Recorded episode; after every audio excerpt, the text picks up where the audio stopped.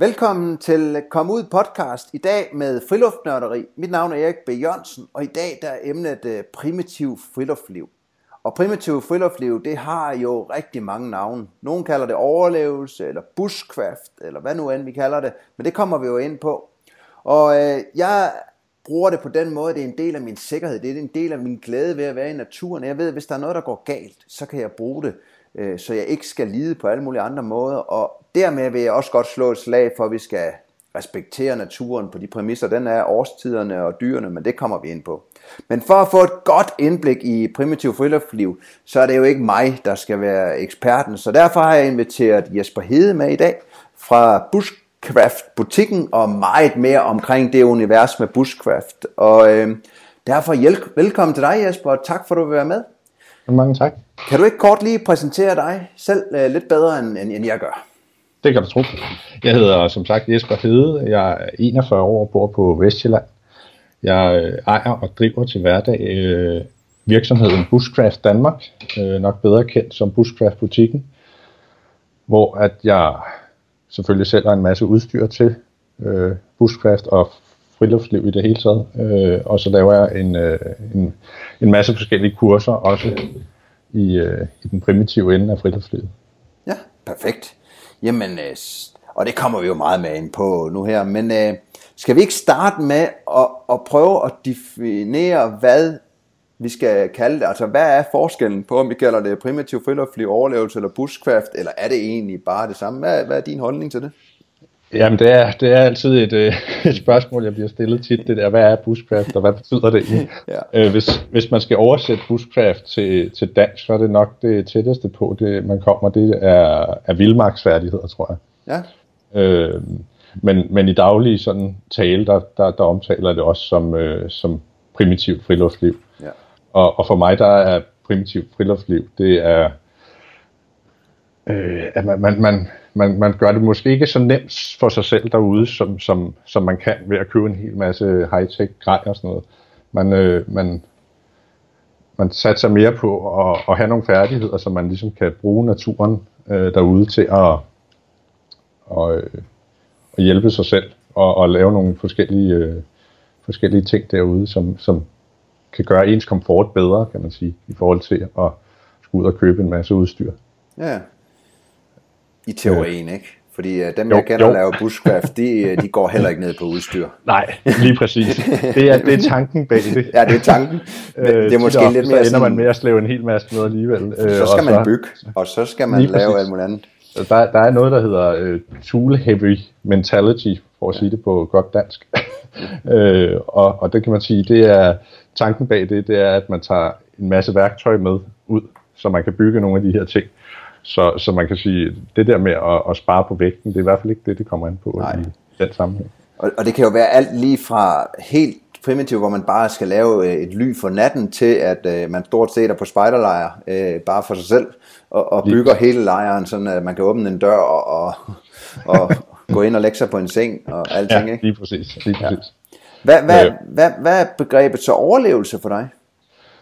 Uh, jamen, jeg synes generelt overlevelse og survival og det her, det er sådan, det er ved at være lidt slidt ord, uh, mm. og jeg, jeg, jeg bruger det egentlig ikke så meget, hvis jeg kan slippe for det, fordi uh, man kan sige, for det første, når vi er i Danmark, så, så, så kommer man aldrig ud i en situation, hvor man er i en rigtig overlevelsessituation. Vel? Nej. Uh, vi laver nogle gange nogle scenarier, hvor at vi ligesom uh, tager ud og prøver at opretholde de her basale behov, som vi mennesker nu engang har brug for, altså shelter, ild, vand og mad. Og det er jo sådan noget, vi, vi leger, kan man sige, ja. øh, og øver os i, hvis nu at man står et eller andet sted i Alaska en dag og har brug for det.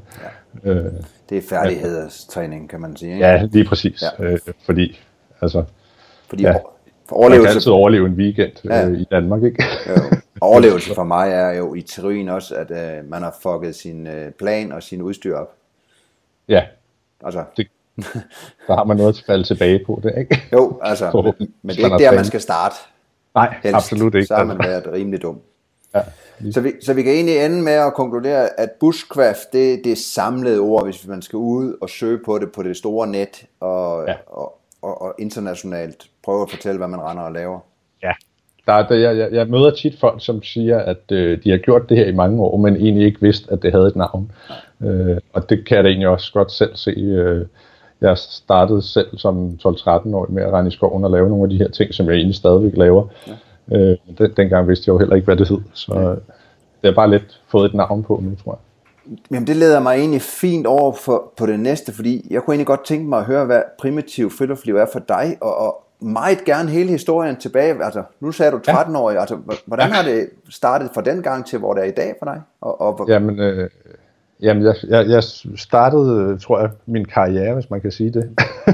inden for alt det her, øh, som 12-13 år eller sådan noget. Jeg boede lige ved siden af en skov dengang, og det var sådan meget naturligt, at det blev min, øh, min legeplads, og det udviklede sig sådan stille og roligt. Jeg fik lidt øh, aflagt militærudstyr, hister her, og, øh, og, og rendte dernede og lavede huler og, og mad på bål og alle sådan nogle forskellige ting. Ja. Der, derfra så var der lige en, en kort øh, pause med alt det her friluftsliv øh, i teenageårene der, som jeg tror, de fleste af os måske har været igennem. Ja. Øhm, Hvordan lige det når vi holder os til barndommen, det bliver jeg nødt til at dykke ned i. Ja. Har du læst en bog eller set en film, øh, siden du ja, var der, ja, eller hvad? Det, det, altså dengang var jo ikke, der var, der var ikke rigtig internet og alle de her ting, øh, og, og fjernsyn, det var der heller ikke så mange kanaler af i hvert fald, og slet ikke de overlevelsesprogrammer og det her, der er i dag. Så jeg havde et par bøger, øh, der var faktisk en dansk en, som jeg tror, den hed noget i stil med bare overlev i vildmarken eller sådan noget. Det var sådan uh, lidt uh, Bibelen, ja. øh, som blev læst uh, 700 gange. Øh, så var der nogle enkelte øh, engelske bøger også, som jeg læste, øh, og sad og, og nørdede spiselige planter og sådan noget fra. Ja. Øh, så, og, det, og det, var, det var ikke, det, hele sådan. Ja, det var ikke en, øh, min egen tilgang, det var for eksempel, at vi skulle lege soldater. Det var ikke den vej. Nej, altså det, Nej. det var det jo også, da jeg var, var yngre. Tror jeg også, det blev sådan en blanding af det, at vi, vi legede de her ting, og så øh, ja, tog det bare lidt om sig for mig måske. Ja. ja. så. Og så var der nogle års pause, da man ligesom kom op i ja. den alder. Ja, lige præcis. Ja. Øh, så kom det lidt tilbage sådan i starten af 20'erne, tror jeg. Øh, og øh, ja, så, så var det sådan lidt... Øh, altså, der fik jeg børn og sådan noget der, så det var sådan lidt nogle weekendture med vennerne og sådan noget forskelligt noget, som, som, som jeg tror mange egentlig gør i. Øh, og øh, ja, så tog det bare mere og mere om sig, og på et eller andet tidspunkt, så, øh, så havde jeg været på en hel masse soloture, fordi at mine venner lidt var faldet fra og begyndte at lave nogle andre ting. Ja. Øh, så, så sad jeg en, en, en, øh, en vinteraften og tænkte, øh, der må være nogle andre, der er lidt, lidt nørdet med det her friluftsliv derude. Og så, så oprettede jeg det her forum, der hedder bushcraft.dk. Øh, og så viste det sig jo, at der var masser derude, som syntes, det var sjovt også. Øh, ja. Så, så tog det egentlig om så derfra øh, ret, ret hurtigt og, og, og kraftigt, kan man sige. Øh, så startede jeg virksomheden et par år efter, og, og så er det bare gået ud ind derfra til at være en fuldtidsopgave nu. Ja. Og, og, og hvordan kommer du så ud i dag? Altså er det stadigvæk alene, eller er det med ja, nogen på forum? Eller? Jeg, jeg vil sige, øh, de der soloture, som jeg havde rigtig mange af før i tiden, det er meget sjældent, at jeg kommer på dem. Øh, andet end hvis det sådan er en, en øh, dagtur, hvor jeg lige skal ud og, og teste et nyt projekt eller sådan noget. Ja. Øh, ellers så er det jo rigtig meget kurser nu og, øh, og undervisning på den måde, og det, det er faktisk også ret hyggeligt. Øh, man møder en hel masse forskellige mennesker, og, øh, og får også holdt ens egen øh, færdigheder ved lige på den måde der. Ja. Øh, og så har jeg jo selvfølgelig nogle, nogle private ture også, sådan, øh, altså de, de bedste af dem er jo sådan med en, øh, med en 4-5 øh, gode venner øh, en weekend eller, eller længere i Sverige. Øh, hvor man også kan kombinere det måske med fiskeri eller jagt, eller, eller kanotur eller sådan noget. Ja. Så det, det er det, det bliver til nu. Ja, jamen perfekt. Øhm, hvordan sådan skal man se, hvis vi skulle snakke lidt om, om de hensyn, hvis vi lige inden vi går i gang med at snakke udstyr, og hvordan vi får kurser og viden og alt muligt der synes jeg godt, vi lige kunne snakke lidt om hensyn, når man laver primitiv friluftsliv. Ja. Det er ret Fordi, vigtigt, synes jeg. Ja, men det er nemlig også en af dem, hvor jeg rammer ind nogle gange, hvor jeg bare tænker, ej, tænker jeg. Ja. øhm, hvad, hvad er dine tanker omkring det? Jamen altså, man skal jo man skal holde sig til reglerne. Det, det, det er min, øh, den korte version, og, og hvis vi lige skal komme ind på de danske regler i forhold til at, at, ja. at benytte naturen, så, øh, så er der jo sådan i, i hovedtræk to forskellige skove i Danmark. Der er statsskovene, og der er de private skove. De private skove kan man hurtigt komme over, fordi der må man kun være i, i de lyse timer, og man må egentlig kun gå på stierne derude. Ja. Øhm, statsskoven er lidt mere åbne og, og bliver mere og mere åbne efterhånden. Øh, der må man færdes hele døgnet og, og i hele skoven, øh, og rigtig mange af dem må man jo også øh, overnatte øh, i nu i de her fritæltningsskove. Øh, man skal jo så lige huske på, at man ikke må lave bål derude, andet end på de der anviste pladser til det. Øh, hvad mange ikke ved, er, at man faktisk godt må lave bål på stranden i Danmark, øh, langt de fleste strande i hvert fald. Øh, så det er sådan en, det, det er sådan et sted, hvor at, at man kan kombinere det hele, kan man sige. Ja, der er lige den med stranden, at man må overnatte under teltlignende forhold, men ja, ikke i ja. telt. Nej, den er øh, lidt tricky, ja. den der. Den, den, man må godt slå tror, en tab op, men man må ikke slå et lille telt op, fordi... Nej, nej. ja, jeg ja, ved ikke, hvad, hvorfor. Nej, jeg ved heller ikke, hvorfor. Og, og hvis man nu vil ud og bygge shelter og alt muligt andet, så, så min erfaring er også, at nogle gange så laver man det her voldsomme skovhugst, hvor man simpelthen fælder nogle spor ned igennem grænskov og alt muligt andet.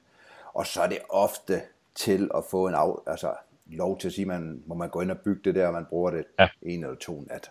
Ja, lige præcis. Øh, og så er, så er det muligt, men man, man, man bør spørge i min verden. Ja, helt sikkert. Helt sikkert. Hvad, hvad det er også, ja. Ja, det er også bedst for en selv, kan man sige, fordi så, så er der ligesom øh, rene forhold der. Ikke? Øh. Og, og, og de små privatskov, de går på jagt og har nogle helt andre lyster. Lige præcis. Det er rigtig svært at, ja. at, at få lov i privatskoven. Jeg har selv lejet øh, noget, noget privatskov faktisk til at holde kurser i og sådan noget ja. der, men det, det, det har taget flere år at finde. Vil jeg sige.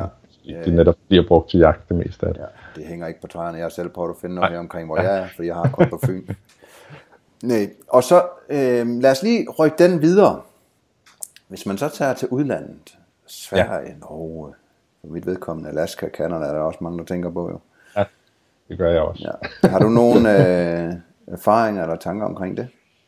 Ja, altså man skal jo altid tage hensyn til naturen, og, og vi har jo sådan et, et udtryk i, i bushcraft-verdenen, og sikkert også i friluftsverdenen, som hedder leave no trace ja. øh, og, og, eller, eller sporløs færden på dansk. Øh, og det, det synes jeg, man skal prøve at efterleve. Altså, øh, når man tager fra en lejrplads, så skulle man gerne ikke kunne se, at man har været der.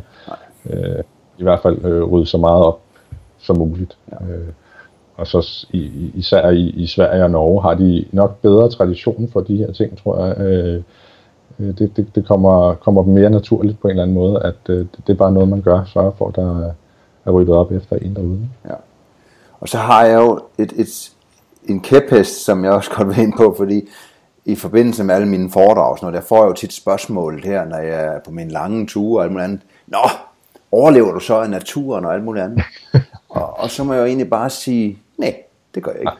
Fordi at, at, et, jeg har mine ture for eksempel er meget fra A til B, og, og det duer ikke at skal leve af naturen. Øh, der har jeg et depot og alt muligt andet. Men hvis jeg har min datter, hvor vi rejser langsomt, jamen, så fisker vi alt muligt andet. Men der, hvor min kæphest kommer ind i det, det er, at nej, jeg lever jo kun af naturen ud for de bestemmelser, som er. Altså, fordi jeg er ude i ødemarken i Alaska, langt ud, jamen så giver det mig ikke retten til at nakke en ren uden for sæson. Absolut ikke. Øh, og, og, og leve af den, og, og hvad skal man sige, gør noget, som de lokale ikke må. Ja. Øhm, og, og jeg synes, jeg har oplevet nogen, som ligesom, du ved, nu er vi på kanotur i den store ødemark, og så må vi nakke alt på vores vej. Øhm, og den, den, den har jeg også hørt øh, ja, før, den der. Og, og den synes jeg bare, altså har man råd til at komme til Canada, har man også råd til nogle depoter. Og så må ja. man tage de her skud med sit kamera. Og så kan man selvfølgelig have et riffel, og hvis den så vælter i kanonen, mister alt sit mad, så er man over i noget andet så går vi over i det overlevelsesmode, som vi har snakket om, og så kan jeg godt forstå, at man kan nakke en ren og meddele til myndighederne, prøv at høre, at vi har ingen mad. Øh, vi skød den her, indtil vi kunne komme ud, eller et eller andet. Ja, øh, Jamen, så er det også mere legitimt, kan man ja. sige, når vi, uh, vi er derhen. Så det er ikke kun mig, der hører det der? Nej. Nå, okay. Det er jo dejligt at høre, og ja. nogen, der har samme holdning, at uh, ja, Absolut, ja. vi, vi er ude at lege. Vi gør det for sjov. ja, og det andet, lige præcis, det er noget, der, der, der sker skal respektere der. de regler, der er lige præcis. Ja. Jamen, så fik vi jo lige vendt den. Så er man jo egentlig øh, klar til at skal ud og, og lege noget primitivt friluftsliv. Og når jeg siger lege, så gør jeg det faktisk lidt med vilje. Og det ved jeg ikke, hvordan du, øh, du, du har til det, ord. Det, det, det er jeg helt enig med dig i. Altså, ja. især her i Danmark, hvor uh, at vi har selvfølgelig noget natur, men, ja. men det, er jo, det er jo meget øh, opdyrket, og, øh, og man kan altid gå ud til den nærmeste vej og sådan noget. Øh, så, så, så det er jo noget, vi tager ud og, og træner, kan man sige, eller, eller leger, som du siger. Ikke? Øh, så, så det er, Ja, det, det er nok blevet en eller anden, en, en, det, man kan vel næsten kalde det en sport efterhånden, at man, man tager ud og laver de her ting. Ja, afkobling, ikke? Lidt ligesom ja. man tager shelter for at, at sidde og få en bøf og en øl. Nogen gør det, og andre ja. tager shelter for at være alene, og nogen tager ja. ud, fordi de gerne vil bygge det selv, og, og synes, det er fedt at have det, den, den store fede økse og kniven, og, og sit renskin, og, og hvad man ellers nu går op i. Det er, det er en stor del af det også, ja. ja. ja. der, der kommer også noget udstyr ind over der. Det kan godt være, at det ikke er gasplus og, øh, og fancy soveposer, men så er det bare noget andet. Jo, som regel ikke lettere. Lad os, øh, lad os endelig komme ind på det nu så. Lad os kigge på noget og snakke lidt udstyr i, til primitiv øh, friluftsliv, sådan helt overordnet og, og bredt og, og gerne alle ja. retninger. Øh, ja. Øh, jamen altså, hvis vi, skal, hvis vi skal gå ud fra ordet primitivt friluftsliv, øh, og så ikke øh, tænke på alle dem, som får slæbt alt for meget med alligevel, men, men, men holde os til det primitive her, så kan man jo egentlig klare sig med ret lidt, øh, ja. og stadigvæk holde sådan en nogenlunde komfort derude. Øh, altså, en sovepose, den er jo altid rar at have. Øh, mange af os har prøvet at sove i uldtæpper og det der er værre, og det er en oplevelse, men det er ikke en oplevelse, man gider at have hver gang man er på tur. Øh, så en god sovepose, det, den er svær at undvære, synes jeg. Så er der sådan noget som øh, en kniv, den kan man næsten heller ikke undvære. Øh, og ildstål, eller en lighter, for den sags skyld, for at gøre det nemt for sig selv. Men øh, et ildstål, hvis man ved, hvordan man skal bruge det, så, så fungerer det også ret godt. Ja. Øh, gryde, tarp og en snor, noget snor, øh, så er man egentlig meget godt kørende. Ja. Øh, så, så er der selvfølgelig vandflasker og hængekøjer og førstehjælpsudstyr og alt sådan noget, som man selvfølgelig også øh, øh, kan tage med. Og derfra kan man egentlig selv udvide sin komfort øh, så meget, man har lyst til. Men, men man kan egentlig sagtens klare sig med det her udstyr i hvert fald. Ja, ja, og lige snart man går på hængekøjer og alt andet, så, så begynder man at, at bevæge sig væk fra det. Lige præcis, det altså så er man jo egentlig mere over i, i noget, der minder om ja. øh, almindelig friluftsliv. Ja. Hvor ligger øksen på dit? Er det nice to have eller need? Eller? Øh, ja, jeg har den sgu altid med, så det er nok need ja. to have. øh, ja, det altså, samme. Ja, vi, vi, øh, jeg, jeg, jeg laver altid noget på bål, øh, når jeg er ude. Ja. Øh, det, altså det er kun, hvis jeg sådan er, er i fjellet eller sådan noget, jeg selvfølgelig har gas med, det er man lidt nødt til. Øh, men ellers så laver jeg altid mad på bål, og, og det gør bare, at øh, der er man næsten nødt til at have sin økse med. Altså, det, det, den er i hvert fald rigtig rar at, ja. at bruge. Jeg synes næsten uanset hvad knive, jeg har haft, og vil, og vil lege med det. Hvis man går over til, at man virkelig skal til at lave bål og, og nogle ting, så er det sgu ikke den store fornøjelse at kløve med, uanset Nej. om man bruger en pind til at slå med. Og, og, altså, så, så jeg vil sige, hvis man skulle ned og, og, og som du siger her, vælge helt ned til, til, til benen, så er det noget tøj at stå i, og jeg har egentlig den samme holdning til en sovepose, fordi altså, hvorfor skal jeg tage et tæppe med, når jeg har en sovepose, der vejer mindre? Lige præcis. Lige præcis. Øhm, øh, og så kan man tage en kniv og, og en økse og et ildstål, ikke? og så altså, den bulgrud, man nu bedst kan lide, om man vil have gryde eller kedel, eller alt efter, ja. hvad man skal lave mad jo. Ja, øhm, ja lige præcis. Og snor skal man bare ikke glemme. Altså, øh, Ej, fordi... det er, det, det er, altså, man kan sagtens, øh, det, det er egentlig ikke så svært at lave ude i naturen, synes jeg, men, men det tager pokkers lang tid, og, øh, og det er svært at undvære derude, især hvis man, hvis man netop sover under tarp og sådan ja. noget, så er det rart at kunne finde øh, en træfod sammen eller et eller andet. Ja, og hvis man er der, så vil jeg lige sige øh, de der andre små ting, som man måske altid glemmer at nævne med toiletpapir og myggecreme og et myggenet, fordi at øh, når man ikke har sit telt med myggenet i, så, så, så kunne det være rart med et net overhovedet for nogen. Ja Øh, det må man sige. Det, det, det lærer man af erfaring i hvert fald. Prioriterer du øh, tit underlag, bare for at have den komfort, eller bygger du op med... Altså, altså jeg vil sige det sådan, øh, langt de fleste ture, der sover jeg i hængekøj, ja. fordi det er, det er altså en luksuskomfort, og, og får man en god nat søvn derude, så, så kan man klare de fleste strabasser i løbet af dagen. Ikke? Ja. Øh, øh, hvis man sover dårligt derude, så, så bliver det også bare en lang dag, og og øh, jo, jeg, jeg laver de der primitive ture, hvor jeg bygger min egen seng af rafter og øh, lægger grænnål på og sådan noget der, men, men øh, ellers jo, jeg har også et, øh, et, et lægunderlag ja. til, til den lejlighed. Ja, det gør det jo en lille smule mere behageligt. Men, øh, ja, det må man sige. Ja. Men man kan jo sove lige fra grænris, som du siger, til man bygger noget, der er hævet til, hvad man ellers har, ikke? Det er det, altså man, man, kan, selv, man kan selv styre komforten der, øh, og ja, bestemme, hvor meget man vil tage med i. Ja. Hvordan, hvad, når man nu skal starte med det, hvis vi nu skulle gå sådan lidt ind på, på kurser og viden, og alt, nu har du selv nævnt en, en, en bog og alt muligt andet, men altså, du startede med lejen derude som, som knægt. Hvor, hvor tilegnede du Du har mere viden. Du havde den der bog, som du sagde på Ja, dansk. altså øh, meget, meget af den viden, jeg har i dag, er egentlig sådan noget, øh, jeg tror man kalder det markeroplæring i, i øh, fagsprog, hvor at man er sammen med andre, som har nørdet et eller andet, og så lærer man af hinanden på den måde. Øh, og jo flere man er sammen med, jo mere lærer man et eller andet sted. Jeg har også taget noget øh, friluftsvejlederuddannelse, men kom nok lidt sent i gang med det, kan man sige. Så, øh, så ja, fik, fik ikke helt så meget ud af det, som, Hvor, hvor tog du den? Og lad mig høre noget det var på, på, på skovskolen oppe i Ja. Nødebo. Øh, jeg synes ikke kun taget nogle af modulerne deroppe. Den- er jo opdelt i nogle, øh, nogle moduler, man kan købe sig til. Ja. Øhm, Men har de primitivt i den del? ja, i den første del, der har de noget, der hedder basis friluftsliv, og det er jo sådan lidt over i det, vi, vi øh, også går og med til daglig. Ja. Ja. Har du kigget til udlandet? Har du været på kurser der? Nej, ikke endnu.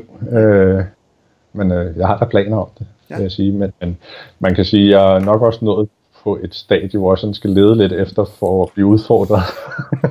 øh, alle de her øh, basis ting, øh, synes jeg sidder meget godt. øh, Der er vanvittigt mange basiskurser. Ja, Og så ligesom alle andre, om, om man snakker kajak eller hvad muligt andet, men når man så når ligesom op på et vist niveau, så, så bliver det svært og svært at finde. ja. Noget, hvor, hvor man sådan, øh, føler, man får noget, noget med hjem igen, ikke? udover en, en hyggelig oplevelse. Hvordan, hvordan har, øh, så, så den måde, du har tilegnet dig viden, er det ved at, at så sidde i den bog, du nu har haft, og så læse, og så gå ud og prøve det af? Eller? Ja, så jeg synes, det, det, det jeg tit ser og hører hos, øh, hos folk, som er, er på, på kursus hos mig, det er, at øh, de ser en masse YouTube-videoer, og de læser noget i nogle bøger og sådan noget, og så bliver det ikke rigtigt til mere. Så, så, så stopper det mange gange der for dem. Ikke? Øh, så mangler de lige det der med at komme ud og prøve det af i virkeligheden, fordi øh, mange sidder måske og tænker, at Nå, det ser meget nemt ud, men får aldrig rigtig prøvet det selv. Nej. Og det er ikke altid øh, så nemt, som det ser ud på fjernsyn, eller, eller som det står i en bog. Ja. Så, øh, så mange af dem, jeg har med ude i hvert fald, de, de kommer med på det her kursus for at, at prøve det i virkeligheden, Ja. ja. og, øh, og, og bliver der heldigvis også bidt af det, mange, mange af dem. Hvad med dig selv, da du så, så ligesom skulle videre? Var det så med, var det, var det primært på soloturen, eller begyndte du at finde en eller anden mentor, eller en, der var lige ja, altså- eller bedre? Eller? Til at, til at starte med, der var det jo meget soloturene, og når man er afsted alene, det kender du sikkert også, øh, så når man ligesom når frem til at have slået lejr og gjort alle de her ting, så, så er der sådan en, en periode til man ligesom har fået sin mad og alt det her, og til man skal i seng, øh, hvor det er fedt at have et eller andet projekt øh, at kunne, kunne rode med. Mm. Øh, og det, det er egentlig der, hvor jeg har, har lært mange af, af de ting, jeg så kan i dag. Og så efter vores øh, forum kom op og, og køre, så mødte jeg jo lige pludselig en, en hul masse mennesker, som, øh, som også havde nørdet nogle forskellige ting. Og det er meget skægt, fordi øh, selvom vi har samme interesse, så er der nogen, der måske har dyrket spiselige planter og, og, og kan en hel masse inden for det. Og andre har noget med primitiv ild og snitteri og sådan noget forskelligt noget. Når man så mødes en hel masse, så, øh, så lærer man lige pludselig noget af hinanden på den måde. Og så går det altså så går det hurtigt med at, at få noget mere viden indenbords, kan man Ja. sige. Og hvordan, hvordan er du selv til? Er du selv til det der med, at man overnatter et sted og skal videre igen, eller har du også lavet meget af det her, hvor man bygger noget op over flere Ja, dage? ja vi, vi, begge, begge dele vil jeg sige. Altså jeg kan egentlig godt lide at flytte mig og se noget nyt. Ja. Øh, men, men nogle af de projekter, som vi har lavet, øh, de kræver også lidt, at man måske ikke nødvendigvis bruger 6 timer om dagen på at flytte sig fra A til B. Så, så det er lidt forskelligt, vil jeg sige. Altså, Man skal ikke have for travlt, fordi så når man ikke en skid. Nej, nej, lige præcis. Lige præcis. Og, man, og man når sjældent det, som man har planlagt hjemmefra, vil jeg sige. Så ja. det er godt at have nogle projekter med i, i baghånden, men, men man når sjældent alt det, man gerne vil, synes jeg. Ja, sådan er det altid. Hvad, hvad, er din, øh, hvad er din yndlingsbog i dag? Har du en, du synes, der er... Mm, Eller noget, hvor du synes, det er, hvor du får mest viden? Eller er det mere YouTube i dag? Eller... ja, jeg, jeg får faktisk ikke set så meget YouTube øh, mere, synes jeg, som jeg gjorde før i tiden, men det er nok, fordi jeg har alt for travlt med alt muligt andet. Men, men jo, jeg synes måske, øh, bogen Sank, øh, den er jeg ret glad for. Det er en dansk bog øh, om spiselige planter. Øh, og, og selvom jeg egentlig også har nørdet det, siden jeg var ret lille, så, øh, så er der stadigvæk nogle ting, man kan lære heldigvis. Øh, og, øh, og det er sådan, øh, det er et stort område at gå ind på med de her spiselige planter, så, så der er masser at suge til sig der. Ja. Jamen, øh, der, der er masser på den måde der jo. Og jeg vil også sige, YouTube for mig, det er jo også, at man, man, man, man er nysgerrig på et eller andet emne, eller ser et eller andet, og så søger man videre på det. Og, og, Lige præcis. men øh, min egen yndlingsbog, og det, det kommer nok ikke som nogen overraskelse for nogen, det er jo den gode gamle SAS Survival håndbog. Er, Øhm. er Lofty. Øh, Hedder han ikke det? Jo, og, og den findes i, i, i flere variationer efterhånden. Øhm, Ja. For nogle år siden, der kom den, eller for mange år siden kom den i en dansk udgave, og den er så kommet i nogle opdaterede versioner, så jeg, Ja. den er godt nok været i mange versioner. Ja. Men Ja, det, jeg har set en af de nyeste versioner med, ja. nogle, med nogle gode illustrationer ja. og sådan noget. Det, den ser uh, lækker ud. jeg er i hvert fald glad for den gamle også, for der er masser af tegninger i, og sådan noget der. Jeg Ja. bruger den nogle gange bare, jeg ved det godt, men så står jeg bare sådan og kører en drrr, nå ja, og så lige sådan, nå ja, nå ja, og så går vi ud igen. Så ruder vi videre den vej. Øhm, og, og jeg synes egentlig, altså den er, den er selvfølgelig militær, men den er jo ikke sådan taktisk eller på nogen måde. Øhm, jeg, Ej, det er jo øh, sådan, så alle kan være med på det, Ja. kan man sige. Altså, gå ud og prøve det i hvert fald. Og den findes jo også som app i dag, så man kan Ja, have den på sin telefon og, og blive inspireret. Jeg synes dog, at appen er svær at få det her hurtige overblik i, så, i forhold til bogen. Man kan synes også, søge- at der ofte, øh, så, så en, en bog bare er mere rar at stå med i hånden frem for alt det elektroniske. her. Jo, altså jeg, jeg kan virkelig godt elektronisk sådan søgebart og sådan noget der, og det er en mad derude, men den anden er hurtigere for mig at repetere. Ja. Og så har jeg altså nogle, nogle forskellige ting øh, rundt omkring, fordi min egen tilgang til det var jo egentlig, at, at jeg har rent og leget soldat, ikke? og så har det gjort, at vi har ligget meget, meget dårligt nogle steder og, og leget soldat, og det går Du har lejet, mere end lejet det, tror jeg. Ja, ja. Og så, så blev det jo senere hen til, at øh, jeg var så privilegeret at, at få en masse af det militæret, fordi sådan, for vores vedkommende, da jeg kom i Livgarden og alt muligt andet, jamen så var det sådan noget, du ved godt, helt basis. Med, ja. at, med sprittabletter, når man ikke havde det, kunne man jo lave et bål, og det var den gang, man synes man skulle øh, barberes, når man var i felten, og alt det der lort, ikke? Øh, som ingen mening giver, at man skal stå der. Øhm, og øh, jamen, så var jeg jo heldig under Jægerkorpsets optagelsesprøve. Der har vi ligesom sådan, det er jo delt op i noget, der hedder patruljekursus og aspirantkursus. Så efter ja. øh, vores første otte uger, der havde vi sådan øh, en uge plus, eller med weekend, hvor vi skulle ud, og så, så får man lov til at, at lave primitiv overlevelse der, øh, på, den, på den fede måde, på en måde. Ja. Får minimalt mad og skal lave forskellige ting. Og så slutter det, altså kommer der jo mere og mere på aspirant, men så efterfølgende, der har vi jo et, et stort overlevelseskursus. Øhm, nogle er i Sydengland, og nogle er i Sydtyskland. Jeg var i Sydtyskland Okay. øh, med tre Hvor man uger. virkelig får, får, får prøvet sine færdigheder af det. Ja, det er tre ugers kursus, hvor man har øh, fire dage inde i øh, kursuscenter med den store kaffekop eller tekop, og så sidder ja. man der og, og lærer, hvordan man skal overleve i alle klimaer. Det er jo meget nemt. øhm, og så bliver vi kølet ud i skoven, og så får man sådan en kvadrat. Øhm, man får sådan cirka 100 gange 100 meter, lidt efter hvordan, området er. Og man kan ikke se nogen af de andre derfra. Man må ikke forlade det. De sætter ligesom sådan nogle markører. Ja. Og så skal man, får man en opgave, så skal man øh, bygge et shelter. Øh, man skal lave, øh, gerne lave reflekserskærm, og man, man skal lave gryder og alt muligt andet. Øh, og sætte bål er et af kravene. Og så har man fået en, man skal slå en kanin og en høne og noget fisk ihjel. Og så deler ja. man det, så man får lidt kanin og lidt af det forskellige. Så skal man røge det, og, og det er det eneste mad, man har. Og sådan Ja. Og det er da, det er da en fed udfordring, sådan Ja, set. Altså. og så skal man lave alt sit udstyr. Der har man lavet noget af det inde, og noget af det derude, så man skal sy sin rygsæk og, hvad hedder det, Okay. Og det er rimelig seriøst. ja, ja, handsker og gators og alt muligt andet. Ja. Og så derfra, når man har haft de fire dage uden noget mad, så får man en marker her, en italiener, og så, så er man jagtet i 11 døgn, Okay. hvor man så bliver jagtet og skal bruge sit udstyr. Ja. Og så har man så lært det der om, øh, hvor man kan, altså, hvor man skal tænke over. Altså, og, og når du er jagtet, så, så, så det mad, du finder, det, det er jo mere sådan, altså, det er jo årstidens frugter, altså, hvis ja. Der er æbler. Jeg spiste ikke æbler i to år efter, fordi det eneste, jeg kunne finde, det var rådne æbler. ja. øh, ned, du ved Altså, godt, bliver man træt der, af de det der nedfaldsæbler der, ikke? Ej, ja. Jamen, de sørger jo selvfølgelig på, at det er en årstid, der ikke er så god jo. Ja, det er klart, ja. Øhm, Ja, jeg tænker også, hvis, hvis man er jaget, så, øh, så bål der og sådan noget, det er så, ja, altså, Ja. Så, så man lige pludselig stresset, så er det ikke en hyggetur ude ved shelterpladsen. Nej, så kan du lave sådan en minibål om dagen, ikke? og så rykke ja. dig igen. Og... Ja. Men, men, men det synes jeg for mit vedkommende er egentlig der, når jeg ser tilbage på det, det er egentlig der, hvor, hvor når, selvom jeg ikke kan huske det, så er der en masse grundviden jo. Ja, men, men, men det er ikke så meget, du er godt med, at, at så dykke ned i for eksempel et emne, og så lave ild nødvendigvis, fordi der, der forudsætter de bare, at man har, altså vi lærer, du ved godt, så kan du bruge et kompas, eller øh, og, hvad hedder det, lupen i det, Ja. og så kan du alt det, men, men det er jo, skal du være heldig på en god dag for at få gang i det.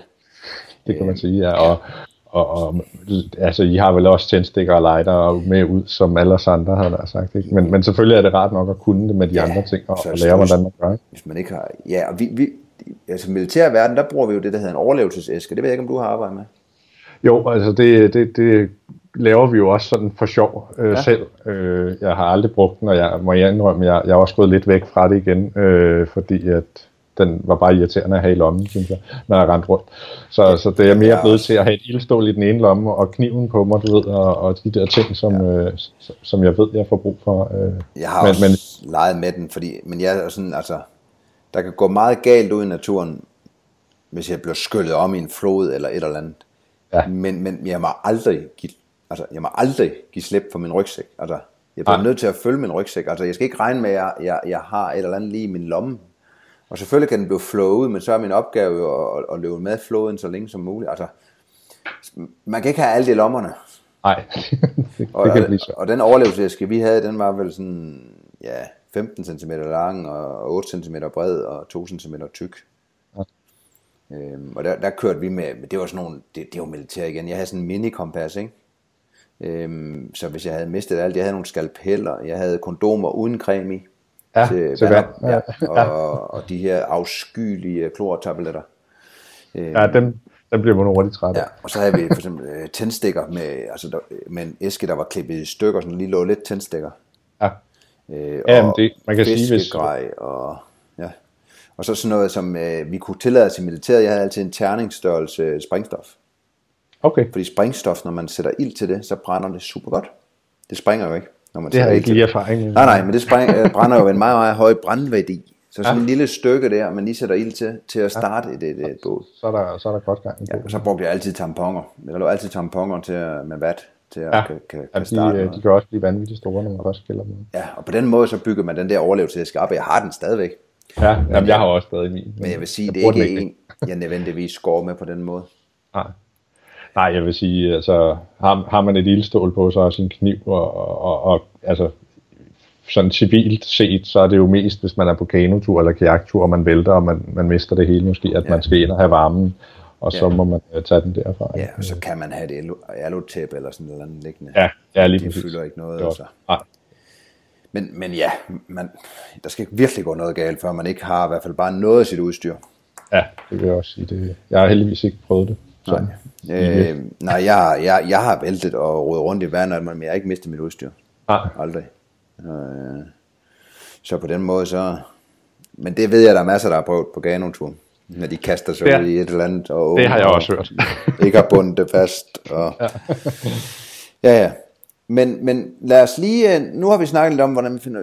Lad mig dykke ned lidt i... Altså, hvordan vælger du så at formidle det her øh, primitive friluftsliv, når du siger kurser? Hvordan... hvordan, Ja, jamen, øh, jeg, har, jeg har lavet nogle forskellige kurser egentlig hen ad vejen. Øh, det startede egentlig lidt tilfældigt med, at der var nogen inde på vores forum, der spurgte, om, om vi, der var nogen, der vidste, hvor man kunne komme på sådan en kursus der, og så var der en kammerat til mig, og, og, og jeg, vi sagde, at vi kunne da prøve at lave et til dem, bare for sjov. Ja. Øh, og det gjorde vi, og det var sådan set en ret stor succes, og så, øh, så prøvede jeg at slå et op, og, og det var egentlig også en succes, og, og det var sådan mere over i det, det basale friluftsliv, bushcraft.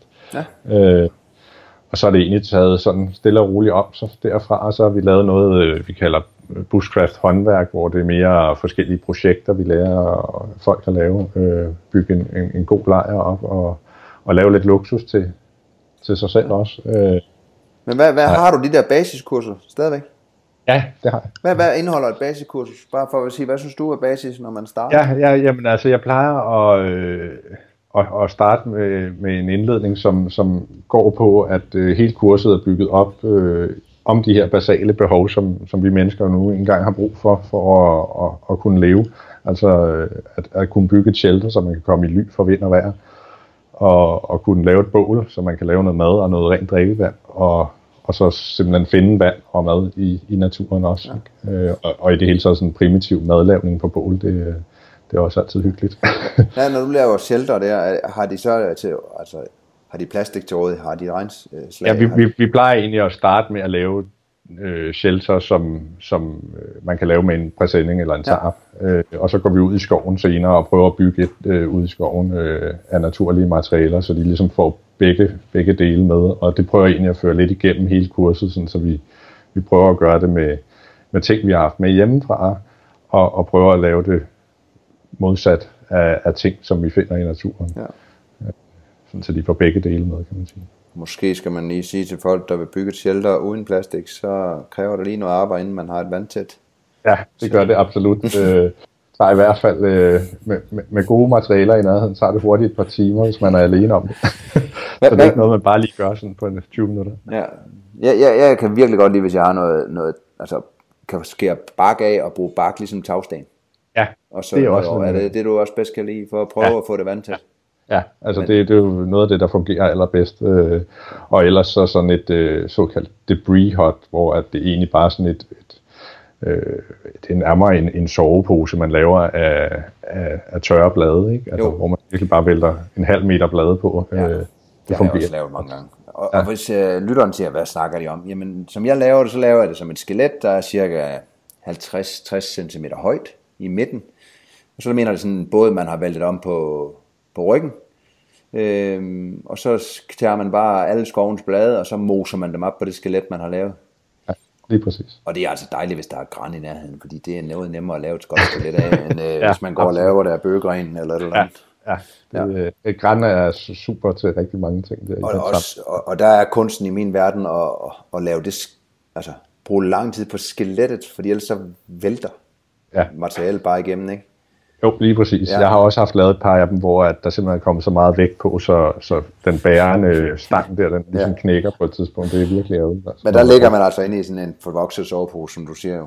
Ja, det kan ja. man sige. Og jeg har lavet rigtig mange græn, men, men der skal man bare være opmærksom på, hvis man skal lave dem vandtætte, så kræver det et eller andet form for, for bark eller noget. Altså, ja. Hvis man laver mange lag af græn, det laver skade væk igen. Nej, nej. Det, det skal ikke regne alt for meget. Ja. Nej, nej. Det giver lag. Ja, ja.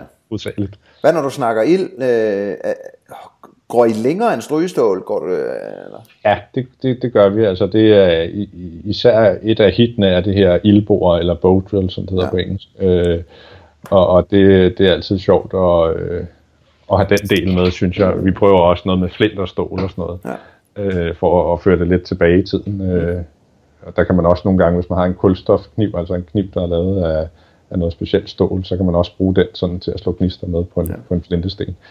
Øh, men især det her øh, ildbord, det, det er altid et hit, fordi ja. der skal arbejdes lidt for det. Og det Lad os komme ind på det. Hvad, ja. hvad, hvad bruger Jamen, du øh, materialer øh, til det?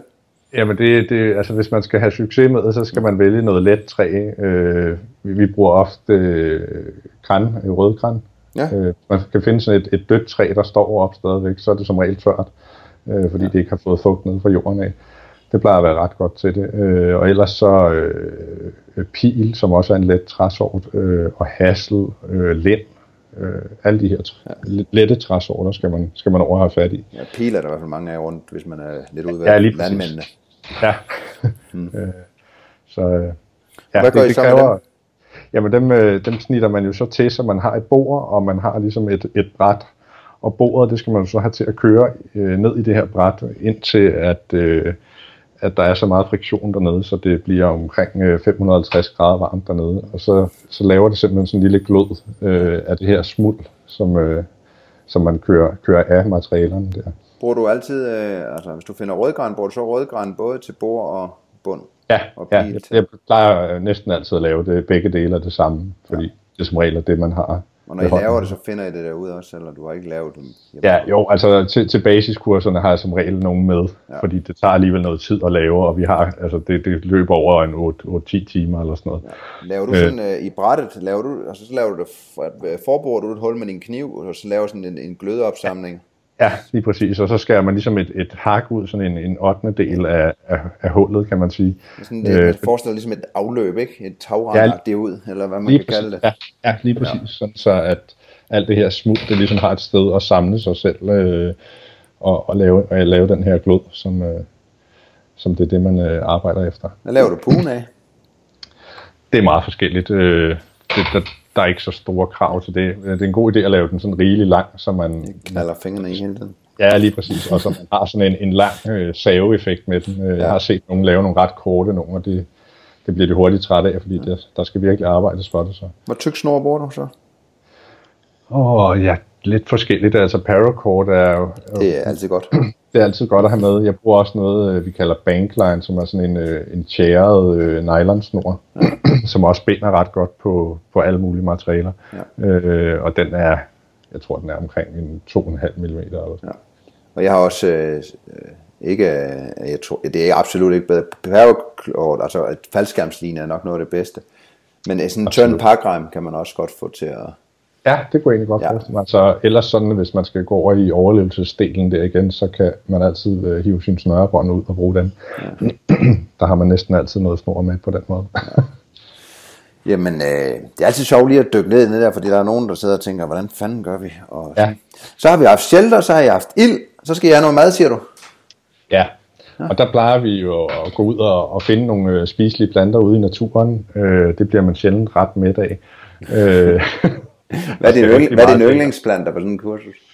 Åh, altså hvis man skal tænke på det sådan i, i uh, mæthedsfaktoren, uh, så er det nok sådan den her uh, filtede buer, som, uh, som de fleste nok kender fra de her kugler, der ligesom sidder fast på ens trøje altid, når ja. man er ude i skoven. Helt stor. Uh, ja, lige præcis. Ja. Uh, roden fra den, der, der er i hvert fald noget god næring i. Uh, alle de grønne planter, som er, er fremme nu her i juni måned, og, og også tidligere, de er jo, det er jo mest smag og vitaminer og sådan noget forskelligt noget, der er i. i der snakker vi bladene, ikke? Ja, lige præcis. Ja. Altså, man skal næsten ned og have fat i roden, eller i efteråret med nødder og sådan noget, øh, ja. øh, før at man får noget ordentlig næring ud af det. Ja. Så vi har som regel også, øh, vi har som regel også nogle hele fasaner eller nogle fisk med og sådan noget, ja. som, som folk så øh, også lærer at tilberede sig ja. på den måde. Så de går sult Ja. Ikke at, at det mætter, men min yndlings, det er næsten altid øh, dunhammer, og så stå og grave ja. roden op, og så øh, mælkebøtter, for det kender de fleste. Ja, lige præcis. Og hvis man så tager en pløk, eller sådan noget andet, lige pilker uden, og så får man sådan en mini, mini, mini øh, gulerod op, som bare er hvid. Ja, lige præcis. Øh, og så, altså, og så er jo også øh, super god, fordi at, ja, man netop kan, kan bruge roden og, og, og det nederste af stikken der. Og, og, det, og det fede ved den er jo faktisk, at, øh, at den findes stort set i hele verden. Ikke? Jo, og det, og det er sådan noget, som, som folk ikke kan tage fejl af. Det samme med ja, mælkebøtte, ikke? Og så bladene for mælkebøtte og noget vejbred og noget brændenælder. Så, så, sådan, så er man meget godt kørende. jo, ikke at man, jeg synes jeg, hvad med te? Er det altid øh, grænnte, eller har du noget? Nej, vi, jeg, jeg, var, jeg holdt faktisk et uh, spist naturen kursus i går, øh, og der fandt vi noget, noget mynte, ja. øh, som vi blandede i, og så havde vi nogle, øh, nogle hyldebær, øh, eller blomster fra hyld. Ja, øh, det blev, det blev faktisk, saft, eller? Ja, jamen det, det blev faktisk øh, ganske godt, altså det, der er lidt mere smag i lige pludselig, end bare sådan en gang øh, grænnål der. Det synes jeg egentlig er det taknemmelige ved varme drikke. Altså bare det der med, at man lige får slået smagen i, til et eller andet. Altså ja, om det så er minder ja. om te, eller noget varmt saft, eller ja. et eller andet. Altså. Ja. Man ja, næsten... varm, varm vand kan endda være godt en gang. Ja, man ikke det, det, det, det, er næsten noget af det bedste. Altså, bare det der med, at man bliver ved med at få noget i kroppen, og det, man ikke, altså, der sker et eller andet, når det er varmt, og ikke er, er bare vand, koldt ja. vand, man drikker. Det bliver lige, man, man, man føler sig lidt mere civiliseret lige ja. Men, men er det sådan, at når, når du, det lyder til, at du går meget op i planterne på det, du kan godt lide det ja. der? Ja, det, kan jeg, det, det, det, det er sådan noget, jeg har, har, har nørdet ret mange år efterhånden. Ja. Øh, men, men det sjove ved det er jo, at man stod stadigvæk på nye ting, så man tænker, åh, oh, det vidste jeg faktisk ikke, det der. Ja. Så, så det er jo sådan en, en kæmpe verden at gå ind i, kan man sige. Øh, øh, altså bushcraft, eller det her primitive friluftsliv, det, det er jo egentlig sådan det centrale i, i friluftslivet, synes jeg, et eller andet sted, og så kan det stikke af i alle mulige retninger. Nogle kan lide at sejle kajak, andre går på jagt og fisker og sådan noget, men, men vi kan alle sammen godt lide at, at komme tilbage til vores lejr og lave noget mad og sådan noget. Ja. noget. Ja. Hvad, hvad er din holdning til svampe? Øh, altså jeg har sådan en 5-10 stykker, som jeg kender og, og, og er tryg ved at, at, at bruge og, og finde. Øh, men altså det er jo igen en kæmpe verden, øh, man kan rode sig ud i der. Så, øh, og, og der er jo ikke, altså, det er jo også mest for smagens skyld, kan man sige. Ja. Der er ikke så meget næring i dem. Så. Og der skal man bare være se, altså, det er noget, man skal nørde, inden man kaster sig ud i det, fordi bare man Absolut. rykker lidt langt, altså, man behøver ikke langt væk, før svampen er anderledes. Nej. Øhm, altså. så, så, for mit vedkommende, hvis jeg er længere væk, så svampe jeg tør ikke over det. Jamen, jeg holder mig egentlig også væk fra det. Det, det, det er lidt det samme med skærmplanter. Der, er, der, der, er også, øh, der kan man også gå, gå meget galt lige pludselig. Så. Ja, og så alt det, det der, altså hen mod mælkebøtter og alt andet der, det, det er for det meste bare grønt. Altså, enten ja, får man ikke en skid ja. ud af det, eller så får Nej. man... Det smager ens alt sammen, stort Ja. ja. Jamen, og, og hvad, hvad, er, det, er det sådan de, de, de store delelementer, du har på, på de kurser? Ja, ja, altså, og så kommer der selvfølgelig en, øh, en masse småflif ind imellem, sådan, øh, hvor man lige lærer at, øh, og, hvad hedder det, lave en, en træfod til bålet og en bålkrog og, ja. Og, og, og når vi så også går over i uh, sidst på dagen og, og laver noget aftensmad sammen, så, så er det jo nogle gange, så bliver det måske i sådan en, en jordovn, eller, eller på noget, altså en fisk på, på en, en planke, der har været i vandet et, et par timer inden. ja. øh, så der er også, øh, ja, der, der kommer også lidt, lidt mere ind over det i forhold ja. til, jeg elsker, kan... jeg elsker at dampstarte i mos, hvis jeg skal gøre noget for det. Ja, det gør vi også en gang. Men faktisk. Lige kort fisken op, og så skinne ud af, og så ned i noget mos, og så oven på bålet og kvæle ja. bålet. Så, der... så, så, så bliver de dampet. Der. Ja. Det ryger lidt, når man lige Ja, det gør det, ja. ja. Jamen, øh, og så sagde du, du havde noget, noget håndværks, gør det sådan lidt mere, man, man går over og bruger sit værktøj. Ja, det, altså, vi, vi har lavet et kursus faktisk, fordi folk har spurgt efter at komme lidt videre, når de, når de nu har været på det ene kursus, så, så vil de gerne ligesom øh, videre derfra. Så vi har lavet et, som vi kalder buskfast. Ja. buskfast håndværk, øh, som egentlig er meget stationært, hvor vi, øh, hvor vi bare laver nogle forskellige projekter. Altså for eksempel laver den her øh, Swedish Fire Torch og, øh, og bygger en stol ud af, af rafter og sådan nogle ja. forskellige ting. Fortæl endelig, hvad Swedish Torch Nå ja, ja. ja. Jamen det er egentlig, øh, det er, man, man skal have et stykke træstamme ud sådan i øh, hvad, 15 cm diameter, eller for den sags skyld også større. Og så flækker man den ud med sin økse, så man ligesom har fire stykker, og skal noget materiale ud i det her kryds, man ligesom har lavet. Så samler man det igen med enten noget snor, man har med hjemmefra, eller, eller noget, øh, det kan være sådan noget, en grænrud for eksempel. Og så kan man ligesom bruge den som et, øh, som et komfur, altså så tænder man ild ned i det her kryds, man ligesom har skåret ud. Øh, og når der først kommer gang i det, så, øh, så har man sådan en, en form for fakkel, som brænder ret godt og ret længe også. Ja. Øh, som man så også meget bekvemt lige kan sætte sin gryde eller stegepande ovenpå. Og det er sådan nogle, nogle projekter, vi laver på det kursus, det er ja. forskellige slags. Og mange, der laver den dogne version, de står lige med motorsaven og laver det der kryds. ja, lige præcis. det er det, man kan, at ja. købe i supermarkederne ja. efterhånden. Ja. ja. Og så er, er I så over på altså, brug af øksen, eller er det mere med... At, ja, ja, altså det, det har vi egentlig også på basiskurset. Det er noget af det, vi starter med, sådan både sikkerhed og, og brug af, af kniv og økse og sav og sådan noget. Fordi det er jo en, en væsentlig del, kan man sige, at man ikke kommer til skade derude, fordi det, det er noget skidt, når man, når man skærer sig derude. Ja. Hvad saver du til derude? Er det sådan en foldsav, eller har du de større, man kan ja. folde sammen? Ja, jeg har sådan en, en, en, jeg er ret glad for, som er sådan en, en bøjlesav egentlig, men en, man kan ligesom slå sammen og have med øh, på siden af rygsækken. Ja, dem har jeg jo set, hvor man ligesom, ja. den bliver en lang stang, og så ligger ligesom ja. topbøjlen, og så kan man slå... Så kan man folde det hele. Ja, lige præcis. Den er ikke så lang igen, men den... den Ej, den er, det er sådan en, en standard klinge, man bruger på, på den faktisk. Ja. Men, men altså, den er i hvert fald rar, især om vinteren, synes jeg, når, når man skal bruge lidt mere brænde til bålet der, så, så de helt små foldes er jo ikke øh, så anvendelige lige pludselig. Det synes jeg er en overset ting, øh, når vi snakker kano og kajak, ikke så meget kajak, men kajak, hvor man ligesom vi var nede i Yukon og sådan noget der. En sav, den er bare svær at lægge, men, men en god gammeldags fugtsvans, den fylder ja. faktisk ikke ret meget, når man lægger den op af, af siden. Og, så nu sælger jeg jo desværre ikke fugtsvans i nej, min butik, men du så jeg ikke. Nej, jeg sagde ikke noget om fugtsvans. Jeg sagde folde. ja, nej, men, men helt sikkert en, en, når man en har pladsen, den er genial. Ja, lige præcis, fordi den kan jo save uendeligt, kan man sige. Man har ikke begrænsning af bøjlen og borger, og, øh, og den fungerer jo bare efter hensigten. Og når den ligger op af siden på, på kajakken, ikke? Så, altså inde i, så fylder den, den fylder ikke en skid. Nej, nej, nej, den er helt klart værd med. Ja. Og, men det er ikke en, jeg gider på i rygsækken, så vil jeg hellere have noget Nej, så...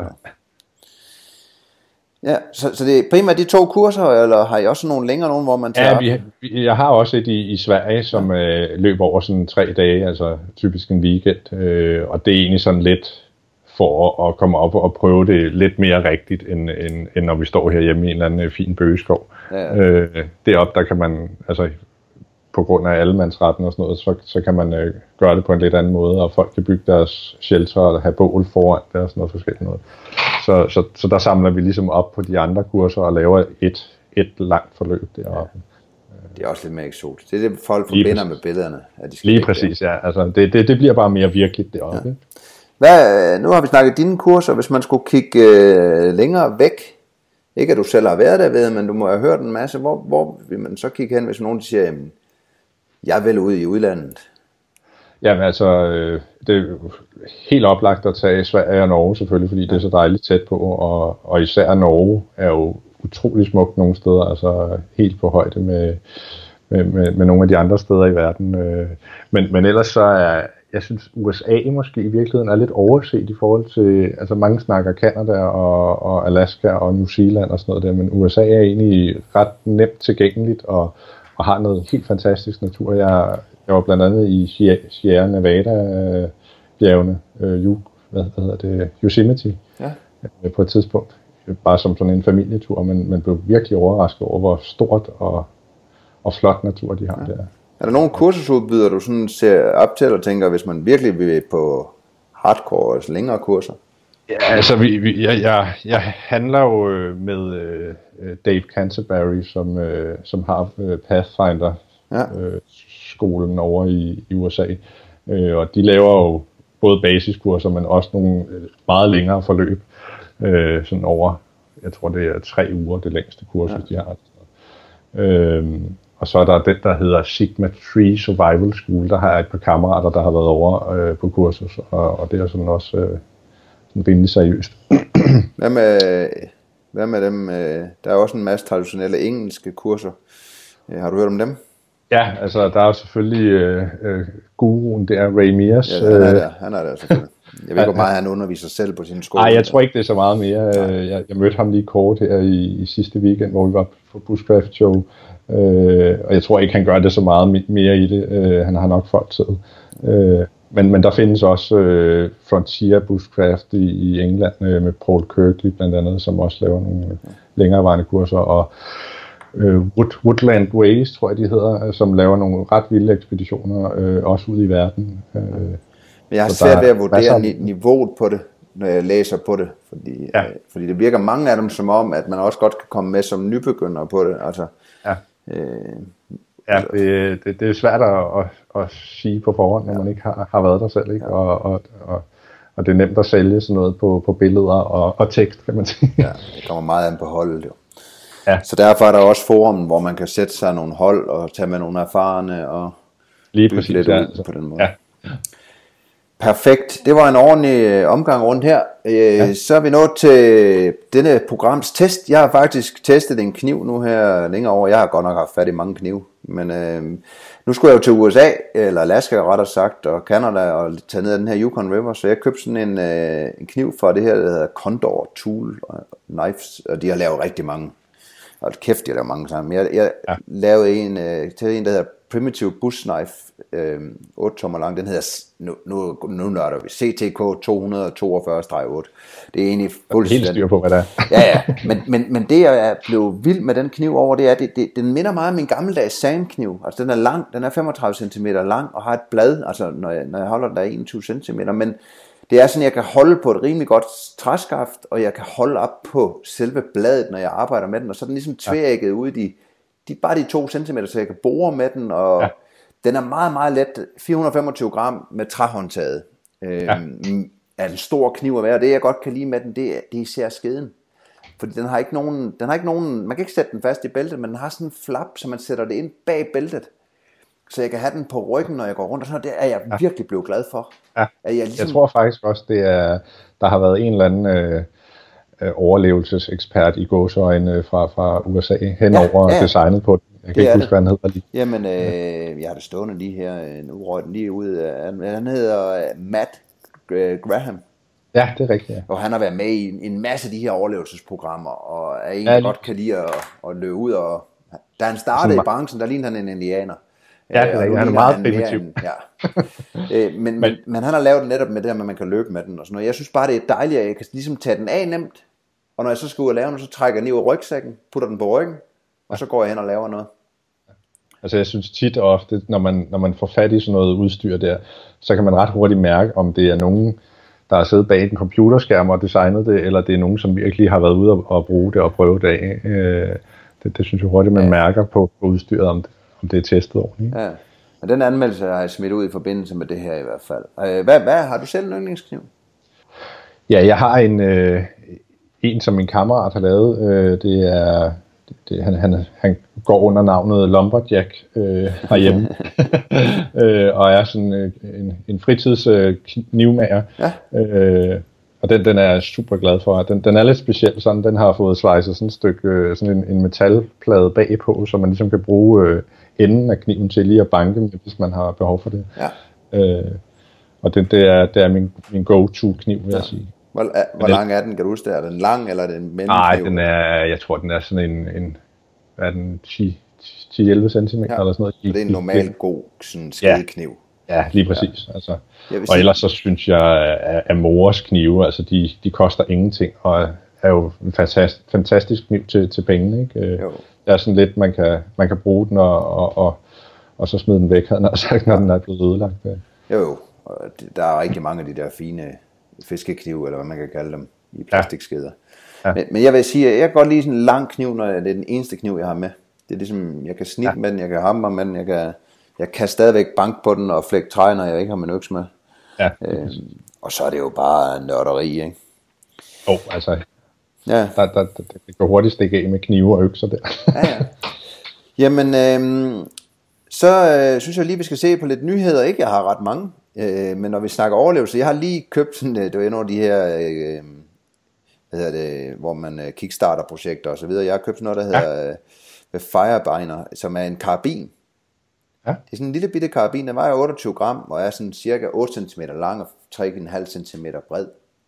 Ja. Øh, men den kan kun holde de der 22,5 kilo, men det der er med den, det er, at øh, det er sådan en, en karabin, nu viser jeg dig den, men øh, Ja. det er, så nede i bunden, så er der et øh, ildstål, så man kan, man kan dreje, ligesom man Ah, kender okay. en, en En lighter. lighter, ja. ja.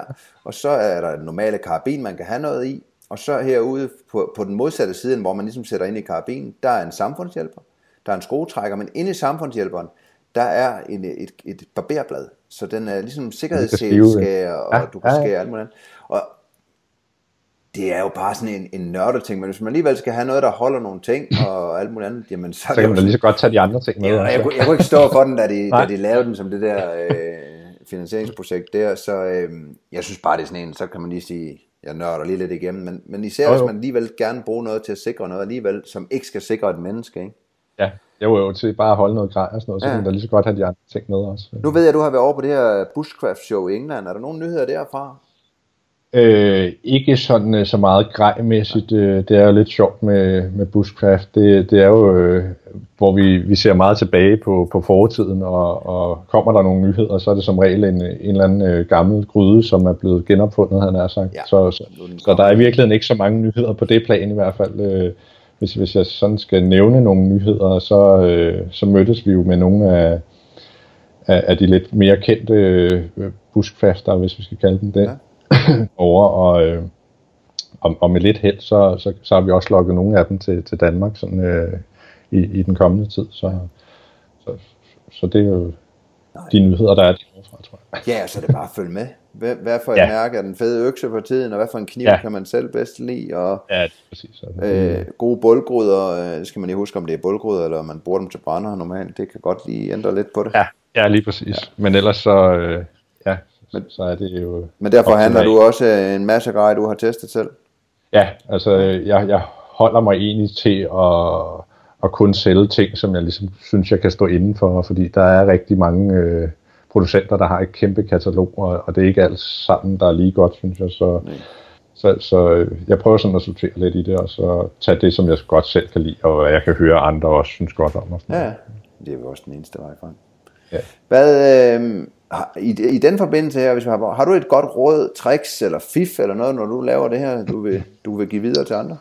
Ja, jeg har, jeg har sådan set et meget godt trick, som jeg, som jeg selv brugte øh, øh, i vinters, da jeg var på en, en vintertur i Sverige. Øh, der var jeg lige lidt, øh, lidt sløset med at få sat mine ting op og, og, og, og lavet en ordentlig sted at sove og sådan noget der. Så det hævnede sig lidt den første nat. og det lærer man ret hurtigt af. Øh, men, men det jeg gjorde den anden nat, det var, at jeg varmede simpelthen nogle sten op hen ved bålet, og så smed dem ned i en sok først, og så ned i soveposen, øh, for at, at lave sådan en, en radiatoreffekt dernede. Og det gjorde altså, at jeg fik en ordentlig nat søvn der. Øh, og, og øh, en, en anden god ting, sådan især om vinteren der, det var også den her reflektorvæg, som du lige nævnte øh, tidligere. Man bygger ligesom øh, enten op i sten, eller, eller bygger en, øh, en trævæg øh, op bag ved sit bål, øh, som så reflekterer varmen over på en igen. Øh, det er sådan øh, to, to fif, jeg bruger ret tit, især ja. om vinteren. Den er i hvert fald effektiv. Og om ja, vinteren, hvis man skal snakke noget der, man siger, at man skal simpelthen ikke prioritere at tørre alt sit tøj, Øh, og hvis man bruger bomuld, så har jeg gjort det, jeg har taget min bomuldsjagt, som desværre var våd, så har jeg lagt den under mit underlag, lagt den rigtig fint, ligesom i presfolder. Så har jeg lagt mig oven på den. Den blev ikke våd, men den fryser til gengæld. Og så øh, tørrer jeg mine sokker på maven og på låren og alt muligt andet. Men når så om morgenen så kigger på min ynkelige firkantede jakke dernede under, der er helt flad som en pandekage og frossen. Så når jeg tager den på, så sker der faktisk det, at den, den er vindtæt de første Nå, timer, ja. mens den, den, den fører. Og så sker der faktisk det, fordi den er så frossen, at den, den frysetør udefra, så jeg blev faktisk ikke våd indunder. Ah, okay. Og så frysetør man faktisk... udefra. Øh, og de træk. første gang, man prøver den der, man tror man bare, man skal dø, det var, ja. da jeg var på vintertræning med den norske her, øh, hvor man ikke havde det bedste tøj, skal vi ikke bare sige det? Jo. er der her til alt og sidst noget, du simpelthen siger, hvorfor har idioten ikke spurgt om det? øhm, Nej, jeg synes egentlig, vi er kommet ret godt omkring. Nej, øh, det er perfekt. Jamen, øh, hvis jeg nu skulle have en anden emne eller gæst ind, øh, er der noget, du vil foreslå der? Ja, der er faktisk en, øh, en gut, som hedder Charlie øh, Uldal Christensen, som, øh, som har oprettet en side, der hedder Walking for Water. Jeg havde ham på kursus øh, i, i, i, øh, for et par år siden. Han er, han er en ung gut, som har valgt at øh, gå fra Herning til, jeg tror det er Tanzania eller sådan ja. noget i Afrika. Øh, han har nået omkring øh, 9.500 km dernede eller sådan noget, og har stadigvæk et par år tilbage. Og alt det her, det gør han for ligesom at gøre opmærksom på, at, øh, at de mangler vand i de her Masai-landsbyer dernede. Øh, han har helt sikkert en masse gode historier. Der er nok, vi er nok lidt mere over i, i eventyren igen. Ja. Ja, men, øh, Jamen han er noteret den gang han kommer hjem. Ja, ja. ja jeg tror godt han kan fanges på, på Skype, hvis, okay. hvis det er en gang imellem. ja. Jamen, øh, perfekt. Jamen, så vil jeg i hvert fald sige tak for, at du vil være med. Jamen, tak fordi I måtte. Og så til alle jer, der lytter med derude, kan I lide det her, I øh, hører, så del det nu endeligt, fordi for mig er det jo sjovt at vide, at der er mange, der lytter. Og det kan da kun ske, hvis I deler det og fortæller andre om det, men også hvis I gider at skrive en kommentar om, øh, hvad I synes, der er fedt, eller skriv til mig, hvis der er noget, jeg bør rette op på, eller andre øh, emner, der skal ind, og alt muligt andet. Og ellers, så er det jo bare ud og bruge vores natur og lege med det her primitive overlevelse, dine færdigheder, dit udstyr, som du kender dit udstyr til. Hvis du engang skal på en længere tur, og så noget går galt, så kan du bruge det der. Og indtil da, hygge jer derude. Hej.